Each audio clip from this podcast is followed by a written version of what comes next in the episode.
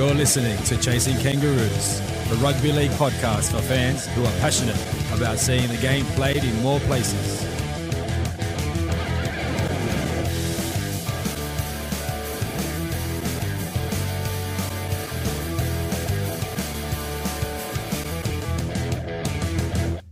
Hello, I am Mike Meehall Wood, the artist formerly known as the NRL Outsider, but now known as Symbol, White Prince. And I'll be hosting this, the one and only time of year that the Chasing Kangaroos podcast talks about the National Rugby League, the NRL, the big dance, as apparently people call it now. I don't like that. Joining me is the man that Pitbull himself calls Mr. Worldwide. It's international rugby league guru Michael Carbone. Do you like that, Carbs? I love it, Mike, and I'm glad you stole my joke about you know the symbol thing. You know, the man formerly known Yeah, as the yeah. outsider. I'm, I'm still going to call you the outsider because I love it. I think it's still apt, but I understand why you're moving away from that. But man, it's great to be a guest on uh, on my own show. It's really weird. I feel nervous, and uh, I'm glad you're Yeah. taking the reins on this one, though.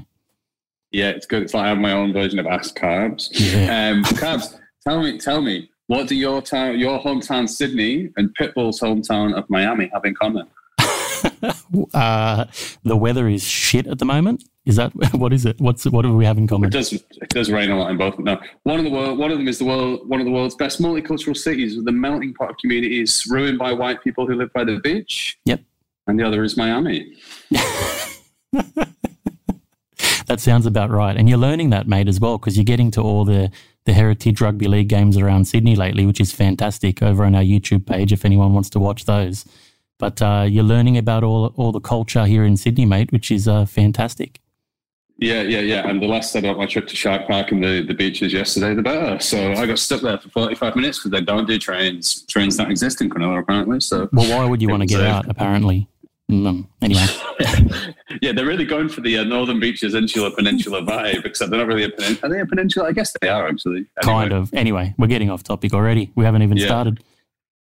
Hey, it's NRL time. We had our last trial last night. That's why I was in Cronulla for Yeah. the Sharks against the Bulldogs. And I guess, so I watched all the trials, right? Because it's my job. Yep. And also I'm a sad act. I got no life. all I do is watch NRL trials. Um, but, so I'm putting to you, Carbs, can anybody shift last year's top six? Now, for reference, that was the Melbourne Storm, Penrith Panthers, Manly Seagulls, Parramatta Eels, South Sydney Rabbitohs, and Sydney Roosters. They were miles ahead of everybody else. Um, are we going to see exactly the same six, potentially in a different order, or is somebody going to break in? That's a good question. It's a tough one to start with, and it's hard on trial form to to sort of answer that question. It's been great watching heaps of trials this year, like on Fox and KO, and, and you've been getting to all the games yourself, so that's awesome as well. That's a strong six, and um, to be to be honest, I can't see, I can't really see any sides breaking into that six right now. But if I was to bet on one side that would drop out of there, Fuck, that's hard. So what? Storm Panthers, Rabbitohs, Eagles, Roosters, Eels. I would probably say if one side was going to drop out of that six this year, it's the Rabbitohs without Wayne Bennett. I think. I just have a feeling. Yeah, and now the obvious question then, if they're going to drop out, I probably, I, I think it'll be the same six. I don't think they'll be anywhere near the same order. I think the Roosters will be way higher up. I think they finished Agreed. last year. The Roosters will be way higher up. Uh, they were kind of decimated with injuries last year, but I think Manly are still about the fourth best team. I think the Storm might drop down, but they'll still be better than most other teams. I should think. Yeah, it really comes down to with Souths. It really comes down to how they can replace Reynolds and Yeah. uh, Lachlan Ilias. More on him, more on him later, I assume. Um, spoiler alert.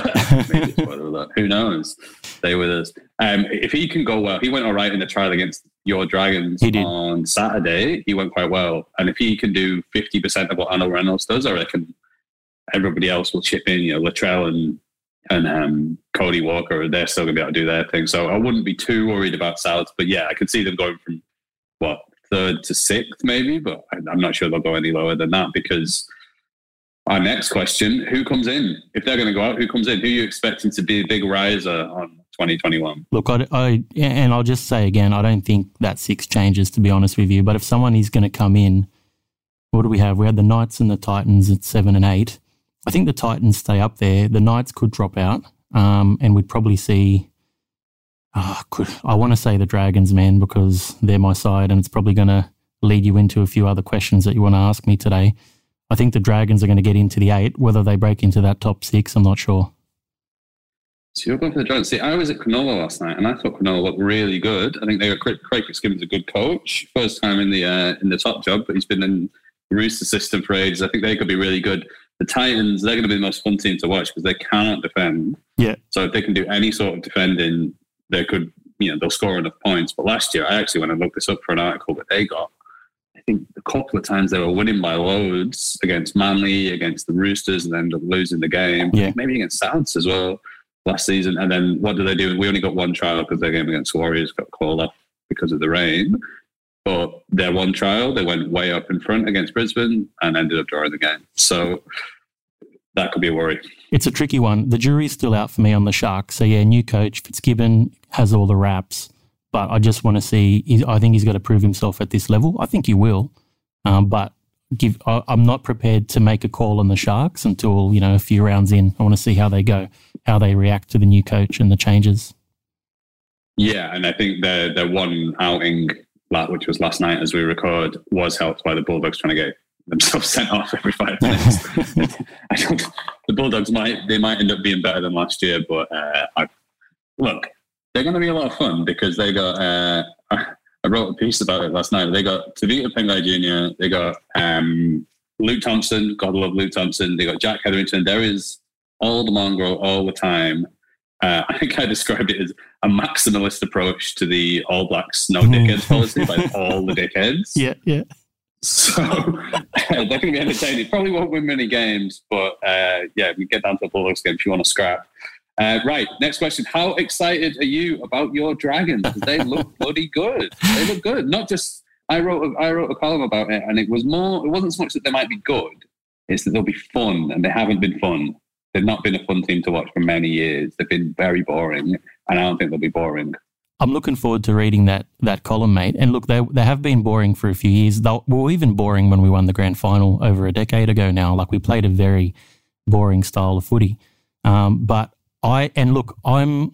You're probably going to think I'm a biased Dragons fan, and many of you, many of you would probably agree with that listening at home. But I've been very, very um, I'm, I think I'm, I'm, I'm, I read it how it is when it comes to my Dragons. And if you go back to the previous NRL episodes that we've had, I've always been pretty modest. So last year and the year before, I was not excited about this team. I didn't think we'd make the top eight. Um, and you can go back and listen to those chats. Like it's it's all there. It's it's true. But I haven't been excited about the Dragons like I am right now for a long, long time. I think our young crop of players coming through are freaking awesome.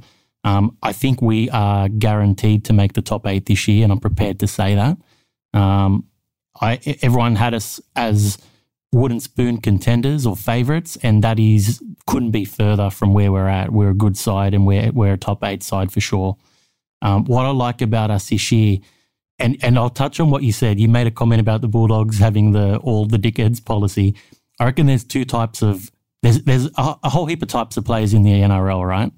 But there's two really strong NRL type characters at the moment. So you've got like the yeah the boys type of character. So they, you know, footy's their job. They love going out on the piss, hanging out with the boys and having fun and, and acting like dickheads. But then you've got this real young group of players coming through, and we saw a lot of it at the Panthers over the last couple of years. Young guys coming through where they love footy, they want to be the best. Footy is their number one priority. And yeah, they like having a bit of fun and, and hanging out and what have you. But like playing rugby league is their number one priority. They are passionate, they are determined. And I'm seeing a lot of that at the Dragons this year. We got rid of a lot of the yeah, the boys type of players last year. And I'm really excited to see this new culture, the flamboyancy, as you kind of mentioned. We've got guys like Sloan, Amone, uh, Sullivan. I think like I think Ben Hunt is going to have, and I'm prepared to go on record here again. Ben Hunt is going to have the best year of his career this season, unless, you know, hopefully he doesn't get injured, touch wood. But I think we're in for a good season. And will we win the grand final? No. But um, will we lay a platform for a good few years? Yes. Excited, mate. Do you know, you touched on Ben Hunt there, right? I think, I, I don't know if I go as far as the best year of his career, but here's the key for me I, you know, I'm a great believer in the Premiership window idea that you build to win it sort of in your second or third year. And that's what the Panthers did. The Panthers were rubbish a couple of years ago and they put, you know, they put their faith in some of the players. Now the players look great. If you look at that spine, the Sullivan, Amone, Sloan, particularly. Yep. And then you've got Ben Hunt, who's sort of the wily old fox stage of his career. He's actually kind of he's in the way of Sullivan and Amone playing together. And I just really want them to move him to nine and say, Do you know what, Ben? You get in the middle of everything. You tell everybody where to stand, lead from the front. And if I think if they move Ben Hunt to nine, then you got a real chance because then you've got that, you know, you've got the leadership element, you've got the organizational element, and then you've got these two other guys who could then play in their positions that you would hope that they're going to play in for the next three years. And you open up that premiership window idea by having that spine who all play together all the time. And I think I don't know why you would wait for Ben Hunt.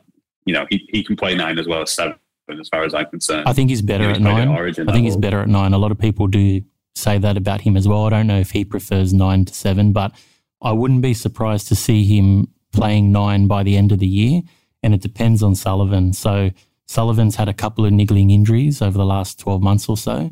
Um, if he can have a good start to the season, stay injury free, he can break into that first grade squad. He'll probably be off the bench for a little while. But I think I think you're right. I think Hunt needs to move to nine. Sullivan will come up. Um, and he's actually everyone talks about Sloan and Amone, non-Dragons fans, because they're the ones that they've seen the most. But Sullivan's probably the best out of the three, in my opinion, um, if, if potential wise. So they're all they're all good, and I'm loving Sloan at the moment. Um, but Sully's probably the best of the three, and or can be the best out of the three. So it just depends on how his year goes. Whether we see Hunt at nine at the end of this year or next year, I'm confident it will happen. Just it's a matter of when. Yeah, I mean, I I actually saw there was three weeks back to back where I saw the Dragons second grade play. Yeah. Just because uh, it was weird, actually. I kept looked like a Dragons super fan, me, but it was just that they play, Newtown and then they play Wests, and I can't remember who the other one was. But I basically saw them three weeks in a row just by without ever trying to see the Dragons. They just they were just there, you know. And that's why I thought. I thought there was loads of players here who were going to come through, and I thought I had the same feeling a little bit about the Tigers because I watched a lot of West Magpies last year as well. Yeah. And I thought, you know, how shit was the Tigers are shit, and this team are quite good. Like, why? There's no point just continually giving guys a game in the top grade who aren't good enough. You might as well Yeah. throw in like Jack, Jack Madden. I remember thinking off the bench for them. But we are moving as a segue to the other side of the uh, chasing kangaroos. You know, our chasing Jillaroos colleagues because my next question is: I've phrased it as: Should Big T curl up in a ball and await the cold embrace of the grave? Are the Tigers going to be absolutely terrible? Because if they're not, if the Dragons are going to finish bottom, you are hearing it from me first that the Tigers will, and it'll be entertaining for those of us who like clicks on their articles and, and their own media because you want to bag the Tigers or the Broncos, and you are doing good traffic. I was going to say you are becoming known for your anti-Tigers uh, journalism, mate. So I'm going to leave most of that to you. I, I, for Big T's sake, I do hope that the Tigers go okay this year. We've got a lot of Tigers fans that are listening, and I hope they go okay for you this year.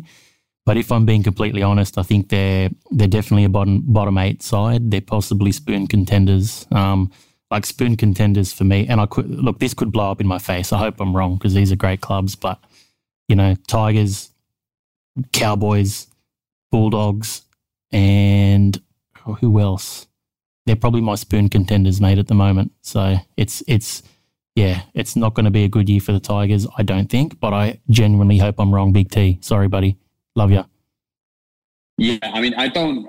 I, try- I try not to completely slag off the Tigers. I just don't, as an out- as to put my outsider hat on. I, I, it's such a weird arrangement as a club that I don't quite understand it, and maybe that's. I know, and also there is a lot of people who are Tigers fans, particularly in the, uh, should we say, the hipster rugby league circles in which I operate, Hmm. who are about who are Balmain fans rather than Tigers fans, uh, or you know, rather than West Tigers fans. And Yeah. all right, it's fine. You, you know, I understand the logic of it. I, uh, my job as a person who looks at the, the the high level on this is to say like, what is this? What what, what is this? Could you please could you please explain to me? It doesn't make any sense. But on- the field, I think the Tigers like they do have good players. Like I really hope Jackson Hastings goes well. I really hope Oliver Gil- Gildart particularly goes well. My sort of biased uh, Yep. international head on. And you know, dewey I love Adam Doueihi. He's a great player. Like, there's lots of players who who I think they're going to go well. And I just I I wonder. Like, I'm actually looking on the 20th of May. Is the Tigers v the Bulldogs at Leichhardt, and that could be a super. That could be a superb. What I like to call the spoon bowl. Uh, it's like the Super Bowl for the two teams who are going to finish bottom. Um, that it. could be an excellent, an excellent spoon bowl because they, you know, two of the oldest, most storied clubs. I think actually the week after the Bulldogs for the Dragons at Belmore as well, which is going to be like. I'll be at that one. I'll definitely be at that Mate. one. I haven't been to Belmore and I've got an excuse to go, so I'll be there.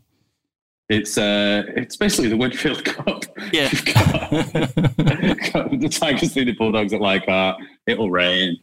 and then Bulldogs see Dragons at Belmore, it'll rain. And what a week that's going to be. But yeah, um, I look. I think the the question with these, I always think this in terms of the Super League, right? Is that you know Toulouse are currently is it their plan is is they're going to be team, one team worse than Toulouse, and it doesn't look like at the moment. And I, I look at the Tigers and go, is there going to be a team worse than the Tigers? And from what I've seen in the trials, I would have said the Cowboys. The Cowboys look kind of all right, Yeah, actually. The Broncos, you can't imagine the Broncos are going to be that shit three years in a row. But I mean, they keep picking Tyson Gamble, they might. Um, he's, you know, they, they don't appear to know who their halfbacks are. Well, they know they've got Adam Reynolds, but Adam Reynolds until last year was held together with sticky tape. So I'm not sure how that's going to go for them. And you know, it's good for those, as I say, it's good good for those of us who deal in clicks. If you've got the Titans, uh, uh, sorry, the Tigers and the Broncos, either top two or bottom two. Yeah. Um, I guess we we also have to talk. I haven't put this actually on the running order, but I'm going to throw it at you anyway because uh, Yeah. superb trial form, the real trial battle is here. We know the other half, our, our unmentioned colleague Mary Constantopoulos, Mrs. Parramatta. Um, I say Mrs. because she is actually married to them. I've checked.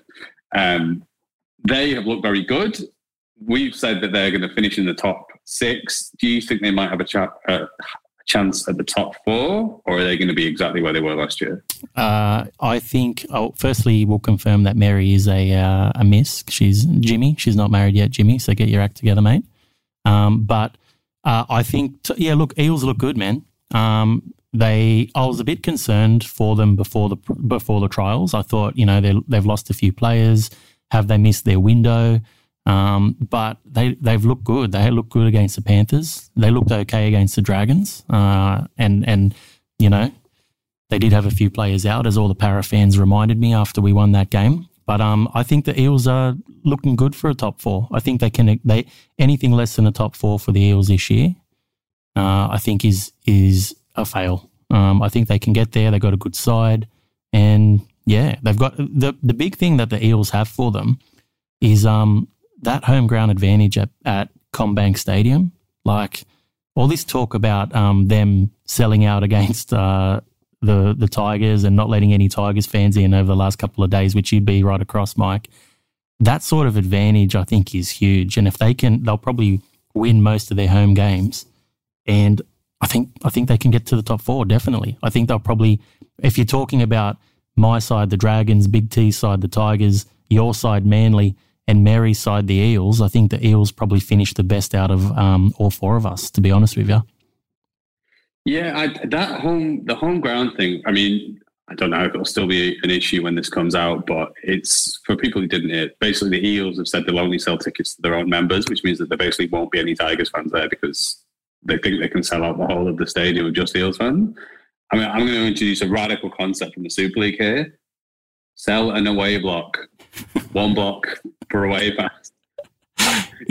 Is that a Super League concept or is it a uh, Premier League concept? Everybody Yeah. else in the world concept. Like I've literally been in an away block in the same stadium for Sydney FC against Western Sydney. You just take one bit. You say, do you know what? If you've got a Tigers membership, you can buy this bit, and then you'd have a block, and then you'd have an atmosphere.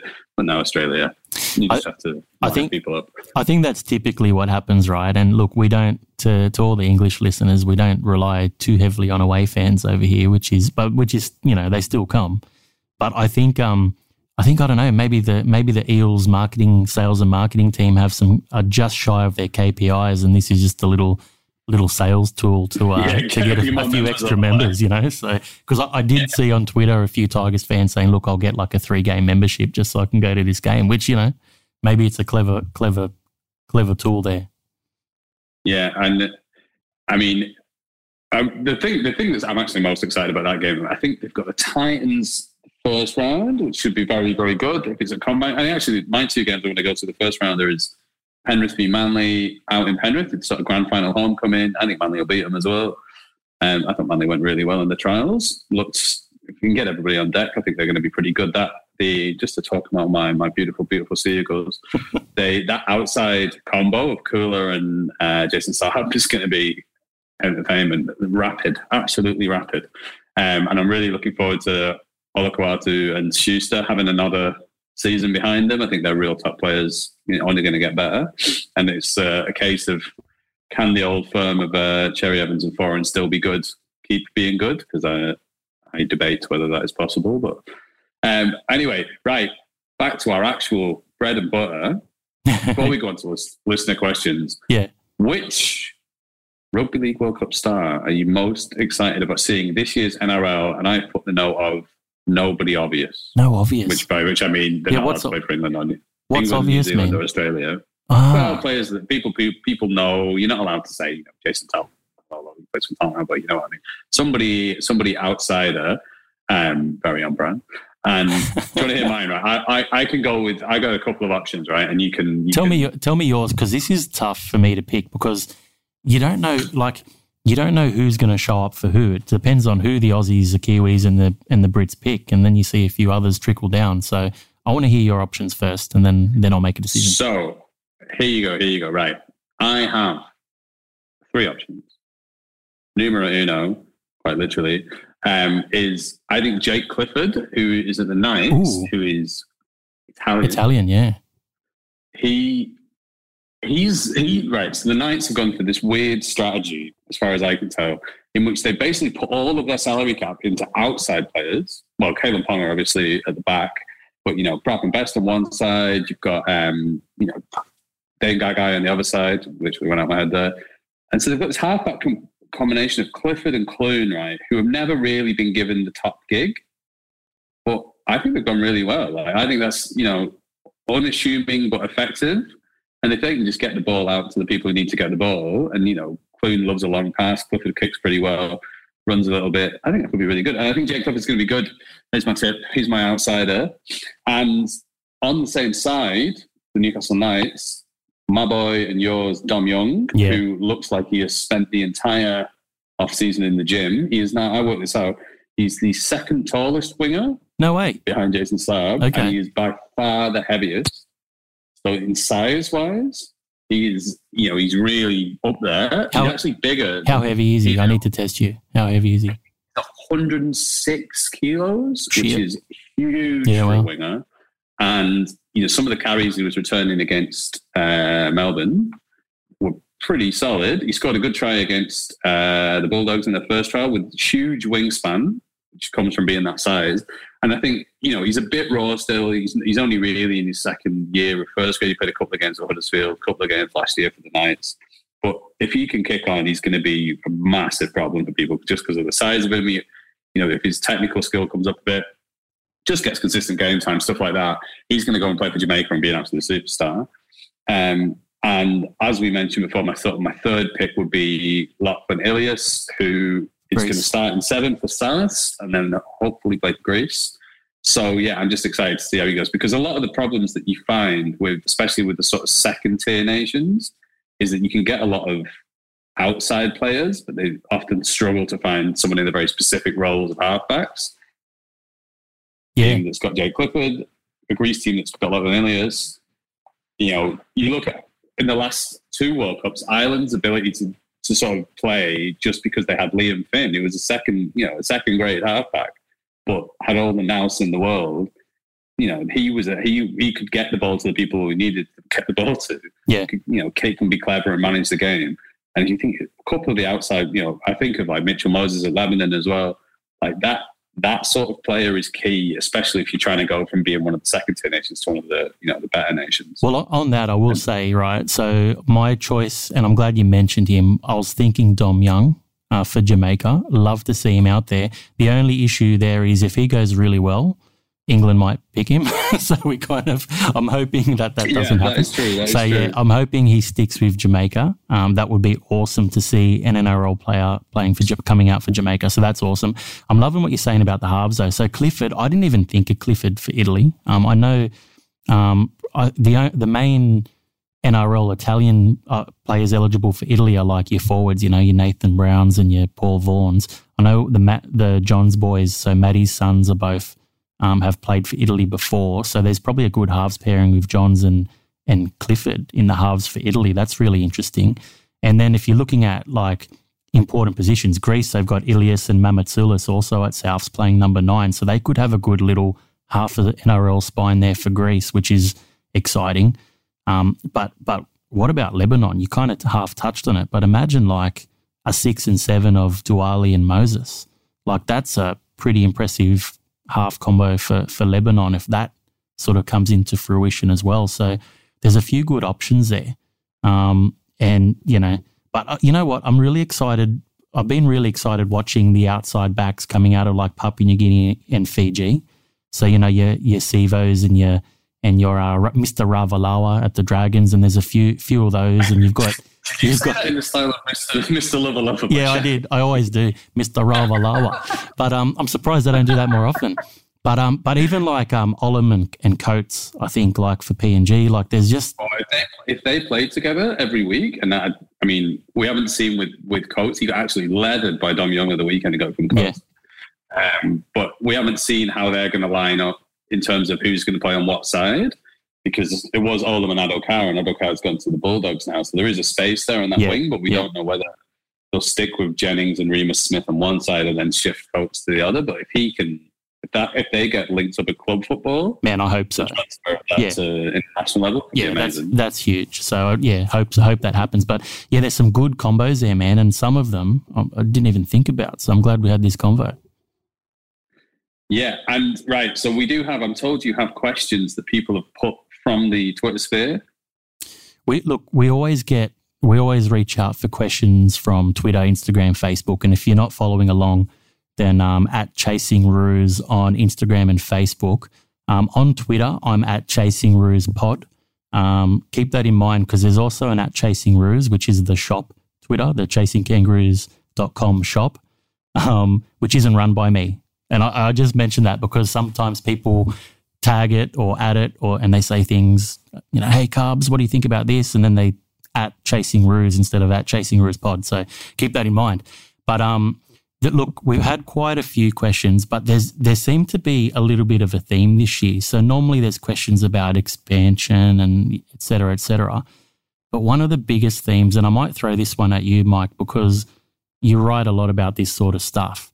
But it's very much about what can the NRL do to grow their audience in international markets. So that can be New Zealand, it can be the US, it can be Europe, it can be Asia, it can be South America, it can be Africa, it can be wherever you like. What can the NRL do? Should they do anything at all? Do they even care? That's a lot of questions. Um, Yeah. I, so to take the first, I I read a couple of the replies, and there was a lot about sort of the United States Yeah. moving games to the states, blah blah blah. And I just think at the moment they can't get games to be played in New Zealand. Yeah. like, Yeah. Well, at the moment they can't get games to be played in Queensland because it's too rainy. But it, on a macro level, they can't be. They can't get games in New Zealand. They can't get games in you know Perth. So I don't think they're going to put too much effort into the United States for now.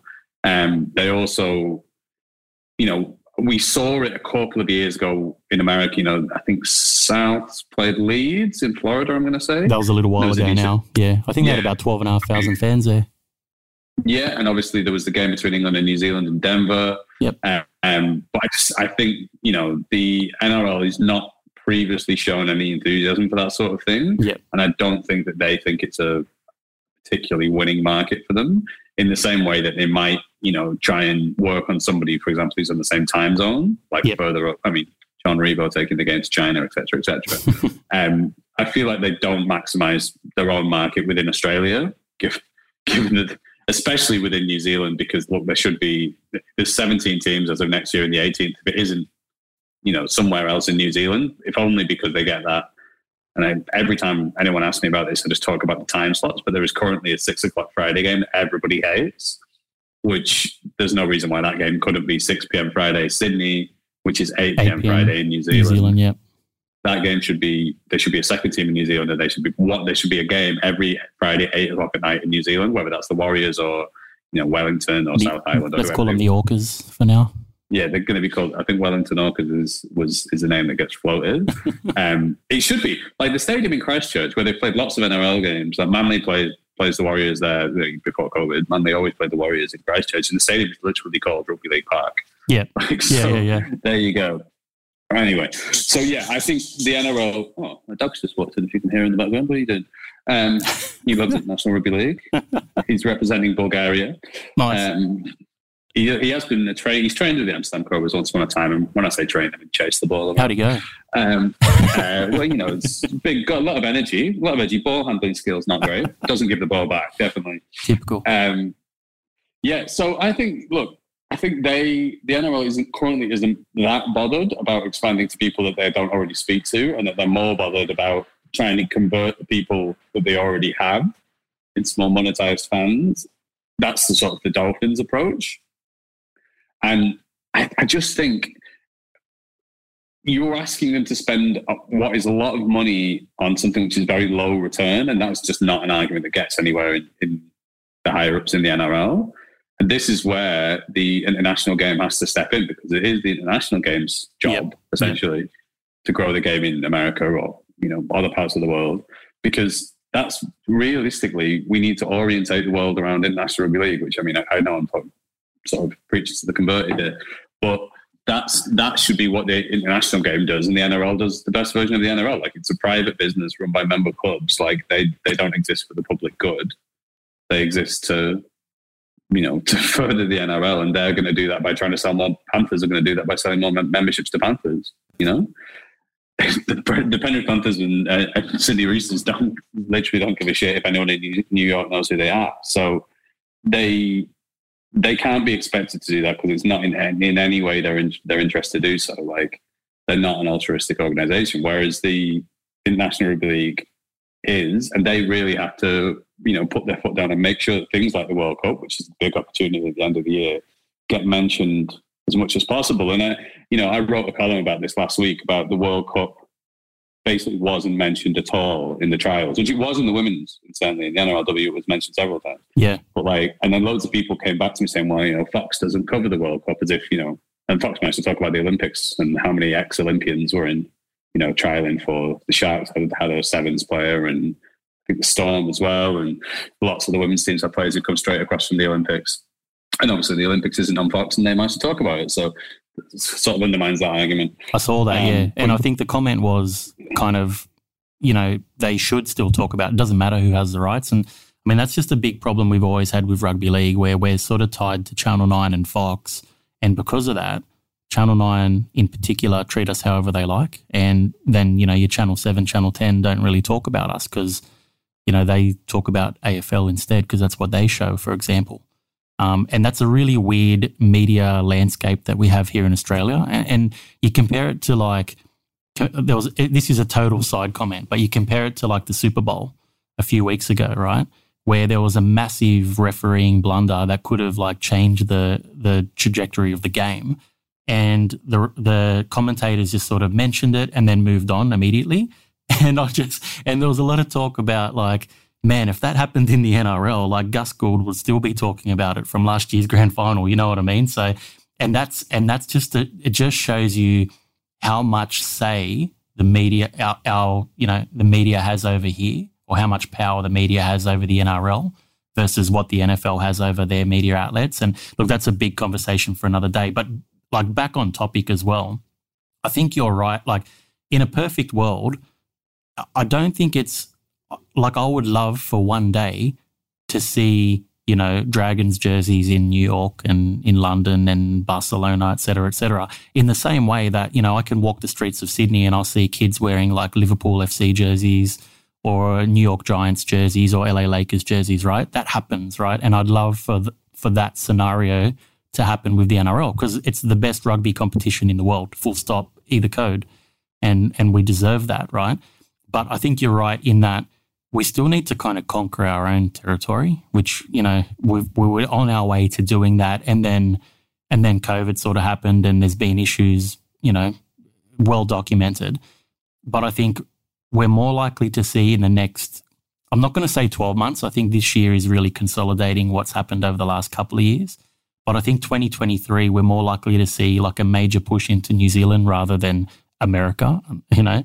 And I think if I was to predict this is what I want to happen. And I think what we, it could be very likely that we see, but we could see, you know, the, the multi Indigenous game played in New Zealand next year.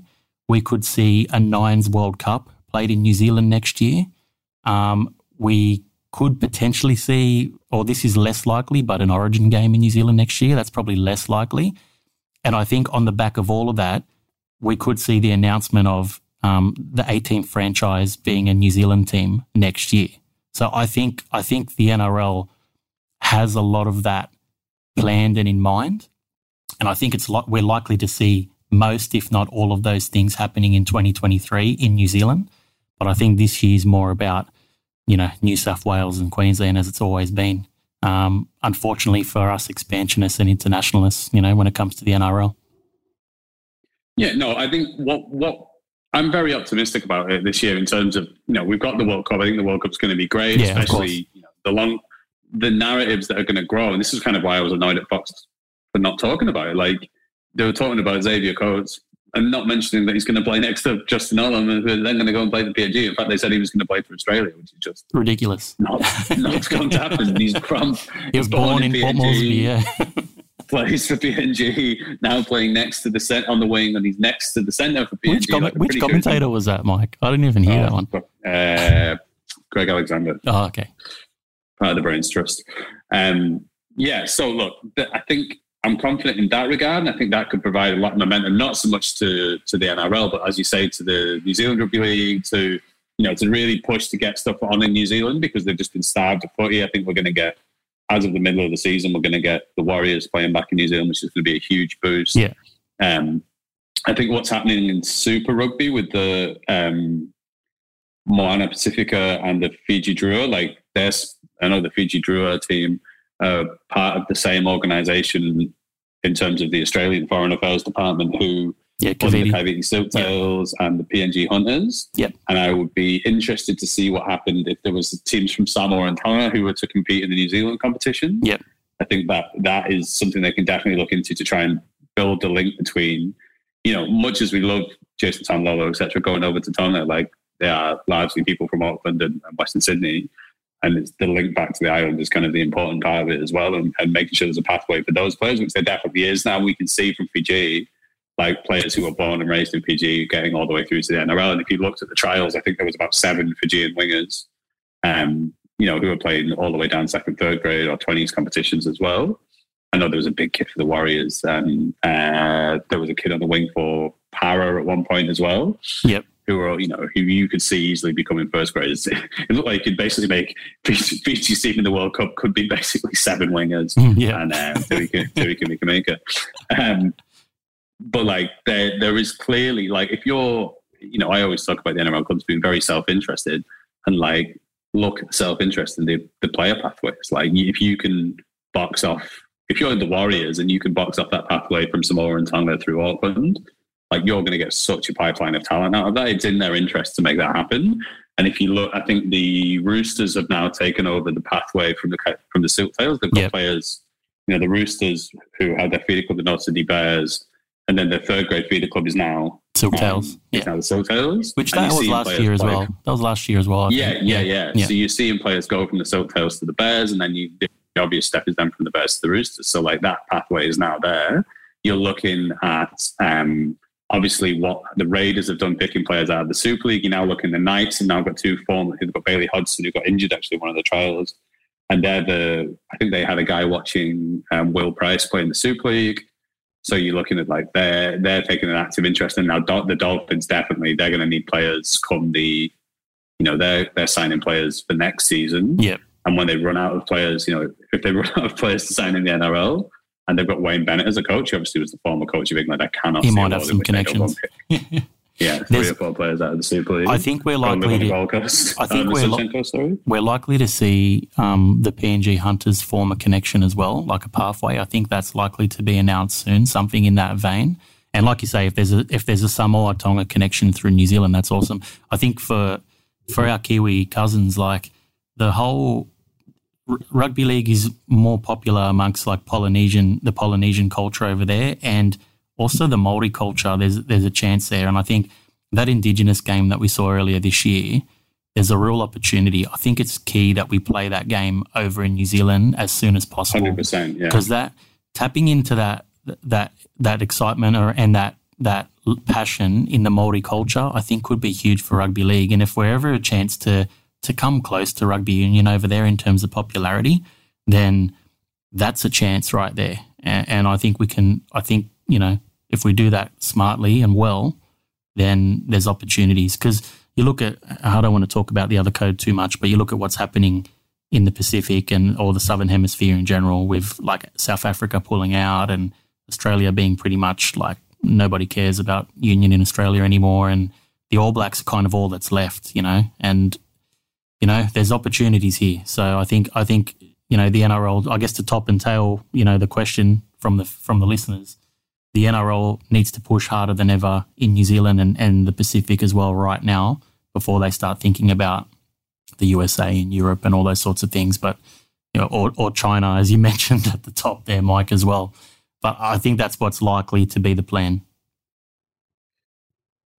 Brilliant. Now, I set you a task.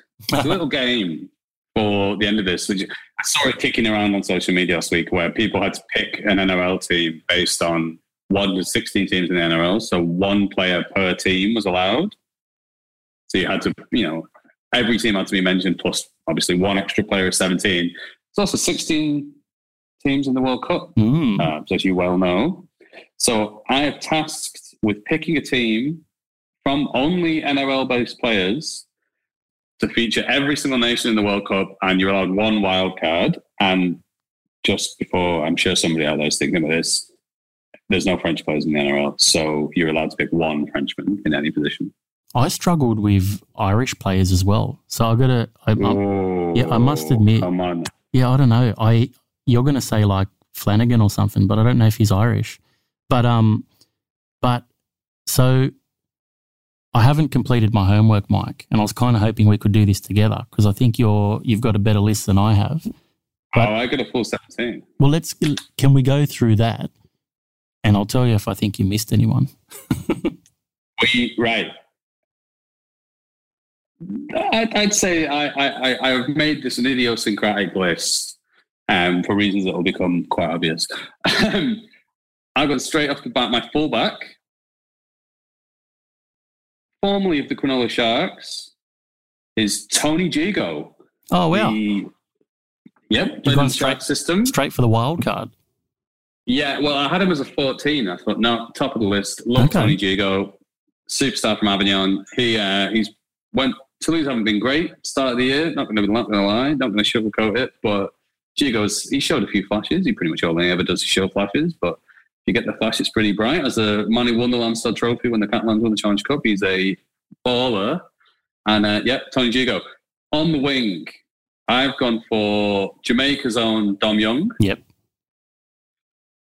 On the other wing, now, there are times in making this game where you got to move a few things around to try and get the players that you want in the right position. I've gone for Jordan Rapana on the other wing No way. as a Cook Islander. He has played for the Cook Islands. I think, will play. I mean, could he play for New Zealand? I think he'll play for the Cook Islands. So I've gone. My Cook Islander is Jordan Rapana. As mentioned in our centres, I've gone for Justin Olam because I love Justin Olam. Yep. No no argument there. One of the best centres in the world and from PNG. I've gone for, I think this will happen at the end of the year because he'll be too injured to get picked for Australia. Plus, they, you know, they've got better players there. I'm going to go for Bradman Best is going to play for Wales. Ah, You're going to have to forgive me for living my dream in the standoff slash five eight position because I've picked your friend and mine, Luke Keary, Keary. who uh, who's going to play for Ireland, of course. Um, I'll give you that. We could 'cause actually- I'll give you that because I don't know who else is Irish in the NRL. Or i if, if Uh, Keary even is, I don't even know. no, Keary can definitely play for Ireland. Um, he's definitely qualified. So there was a couple other options for my beautiful, beautiful boys in grey. Um, my smoky forward, who I think is going to have a big year based only on his trials, Declan Casey for the Bulldogs. Is he's a winger? He ironed out Kalyn Ponga last week in the trials. It went very viral, but I'm pretty sure he's Ireland qualified. Okay. So he'll, he'll get a goal. And who's the other one? There's a couple. There's a couple knocking around. Uh, Who's your halfback? Some. Uh, Cleary? my halfback is, is no, it's Jake Clifford. Ah, okay, for Italy. All right. Interesting. Yeah, only because I was going to pick that one earlier, but uh, more on that later. My prop is Tui Kamika for Fiji. And my other prop is Alex Twal of Lebanon. Interesting. And in between them will be Peter Mamouzelos, Yeah. Greece. So that's why, okay, that's your Greek player. I like that. I like Yeah. Peter. Yeah, yeah, yeah. I think he's going to go great this year, especially because I don't know. Damien Cook, he's a very good player, but I don't know if he would be better used as a rotation rather than a one. I feel like he. I'm surprised. when you, you get Nick, I'm surprised you haven't picked an Aussie yet or a Kiwi. Have you picked a Kiwi? no. Wow. You can wait. So, but You we've had wait. we've got a whole spine without Aussies and Kiwis. I find that very Oh intriguing. yeah. Yeah, continue. Oh yeah. Oh yeah. So my second rower is going to be Manly's own Josh Schuster. I say he's he's listed in my team as Samoa. Yeah. um, because his dad played for Samoa Yeah. in the 95 World Cup. Um, John Schuster, formerly of Halifax, but he was an All Black, so he could play for New Zealand as well. And I think he plays well enough; he could get a New Zealand. Um, Yeah, definitely. I think he Zealand could. I think he could this year as well. I think, yeah, I wonder, but I, I'm going to go for Samoa for now just because his dad played for them, so that's first refusal. The second rower is debatably a centre. He actually lined up in the centres, I think, in the trials, but he has played in the second row in the past, which is Scotland's own Euan Aitken. Yep. That's And, a good uh, one. Loose forward slash lock. Uh, I've gone for the uh, the patient zero of the National Rugby League Revolution, Jason Taumalolo of Tonga. Very nice. Do you want to hear my bench? I do. Yeah, I'm intrigued because yeah, where are the Aussies at? it's a good bench. uh, I've got Luke Thompson, Payne Haas, Joseph Manu, and Tom Trbojevic. He's in Serbia. I knew you were going to say Tommy for Serbia as a bonus. Okay. He only gets to my bench though. So wait, what was Yeah, it? no, I- Luke, Luke Thompson, England. Luke Payne Thompson, Haas, Australia. Love Luke Thompson, Payne Haas, Joseph Manu. He's uh, my floating back on the bench, and Tom Trbojevic. I thought it would be more fun to pick a team that didn't include any England, Australia, or New Zealand players. That's crazy. And In all honesty, yeah. Tell me what ends. Yep. Sorry. Sorry to interrupt. well, I just like to put Tom Trbojevic in as Serbia because Australia don't play any games. You could have had um. You could have had Payne Haas as Filipino and Tommy as Australian as well. Like you could have done. You could have done that. I would have paid that one yeah, too. I, I, I thought of putting in Nathan Cleary as Croatian. Yeah. he's, never, he's still, still yet, still yet to play for Australia. I- so I probably would have went Turbo as my fullback. To be honest with you, I would have had Joey Manu in the centres. You could have had a few people. Here's a few notables. I reckon um, Cook Islands, Valentine Holmes. I think on he the was wing. in. He he was well. I had him in there as a centre, and then I moved him. But yeah, Valentine Holmes was in there. yeah, I think he, I- he's I a good one. Play for them. He'll definitely play for the Cook Islands. I don't think he's getting in the Australia team. Yeah, agreed. Agreed. I think um yeah, you've got Taumalolo. I think who else?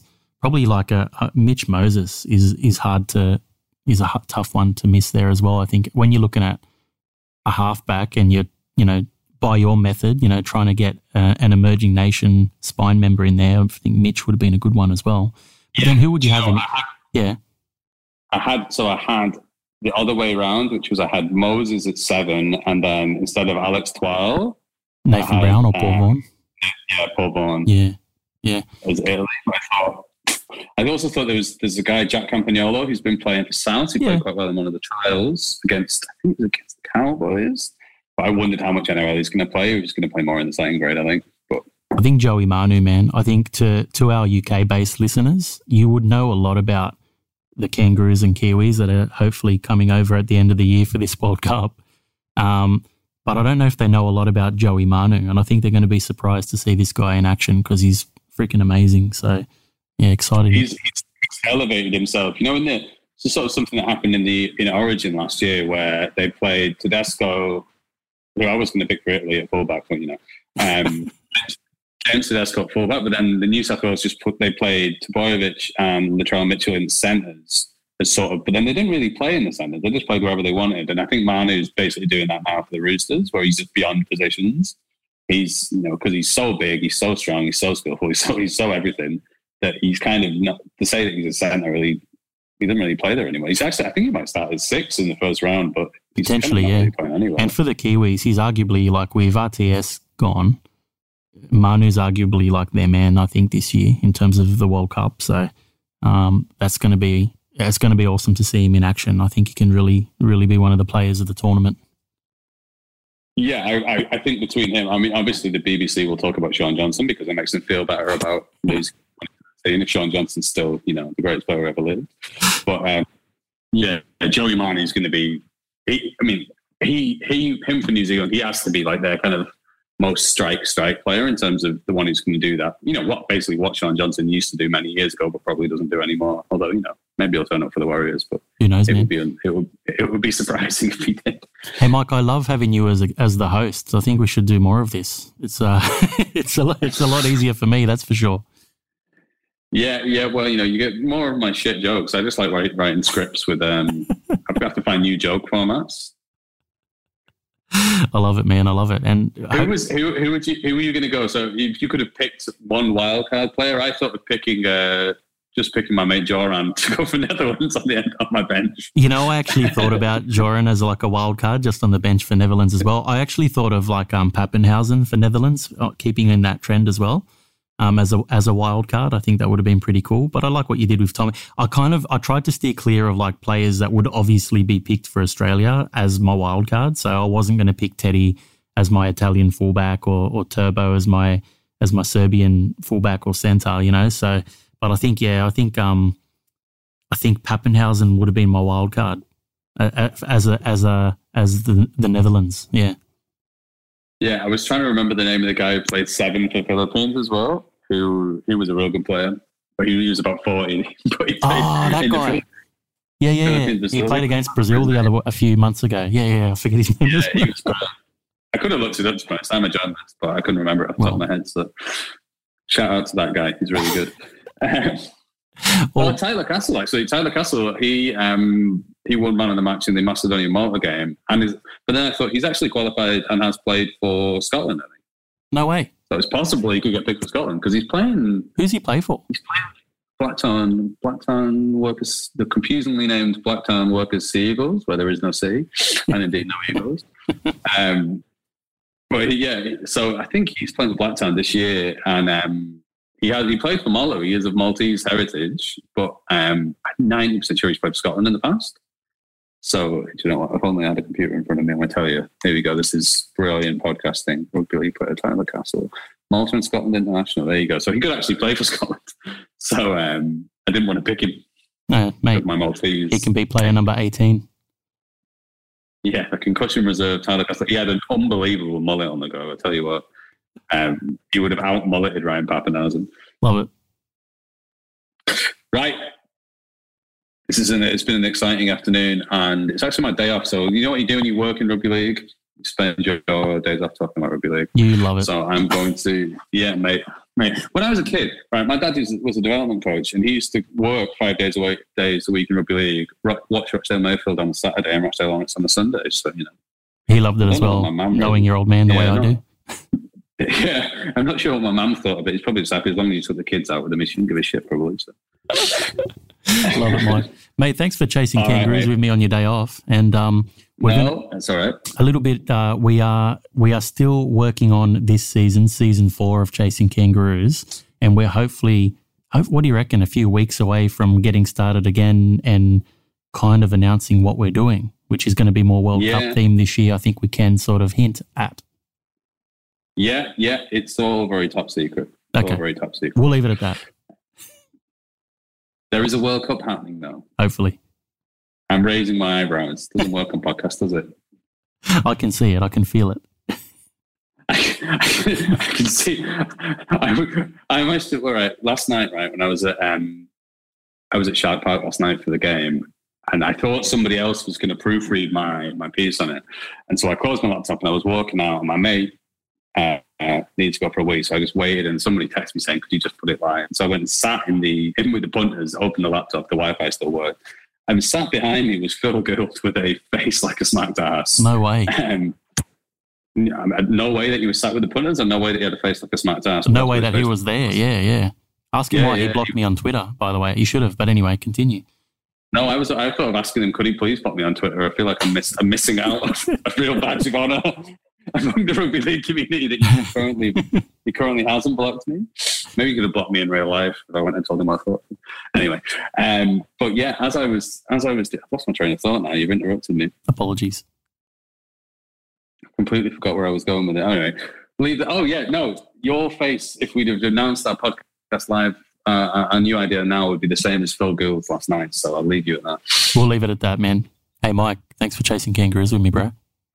No problem, anytime.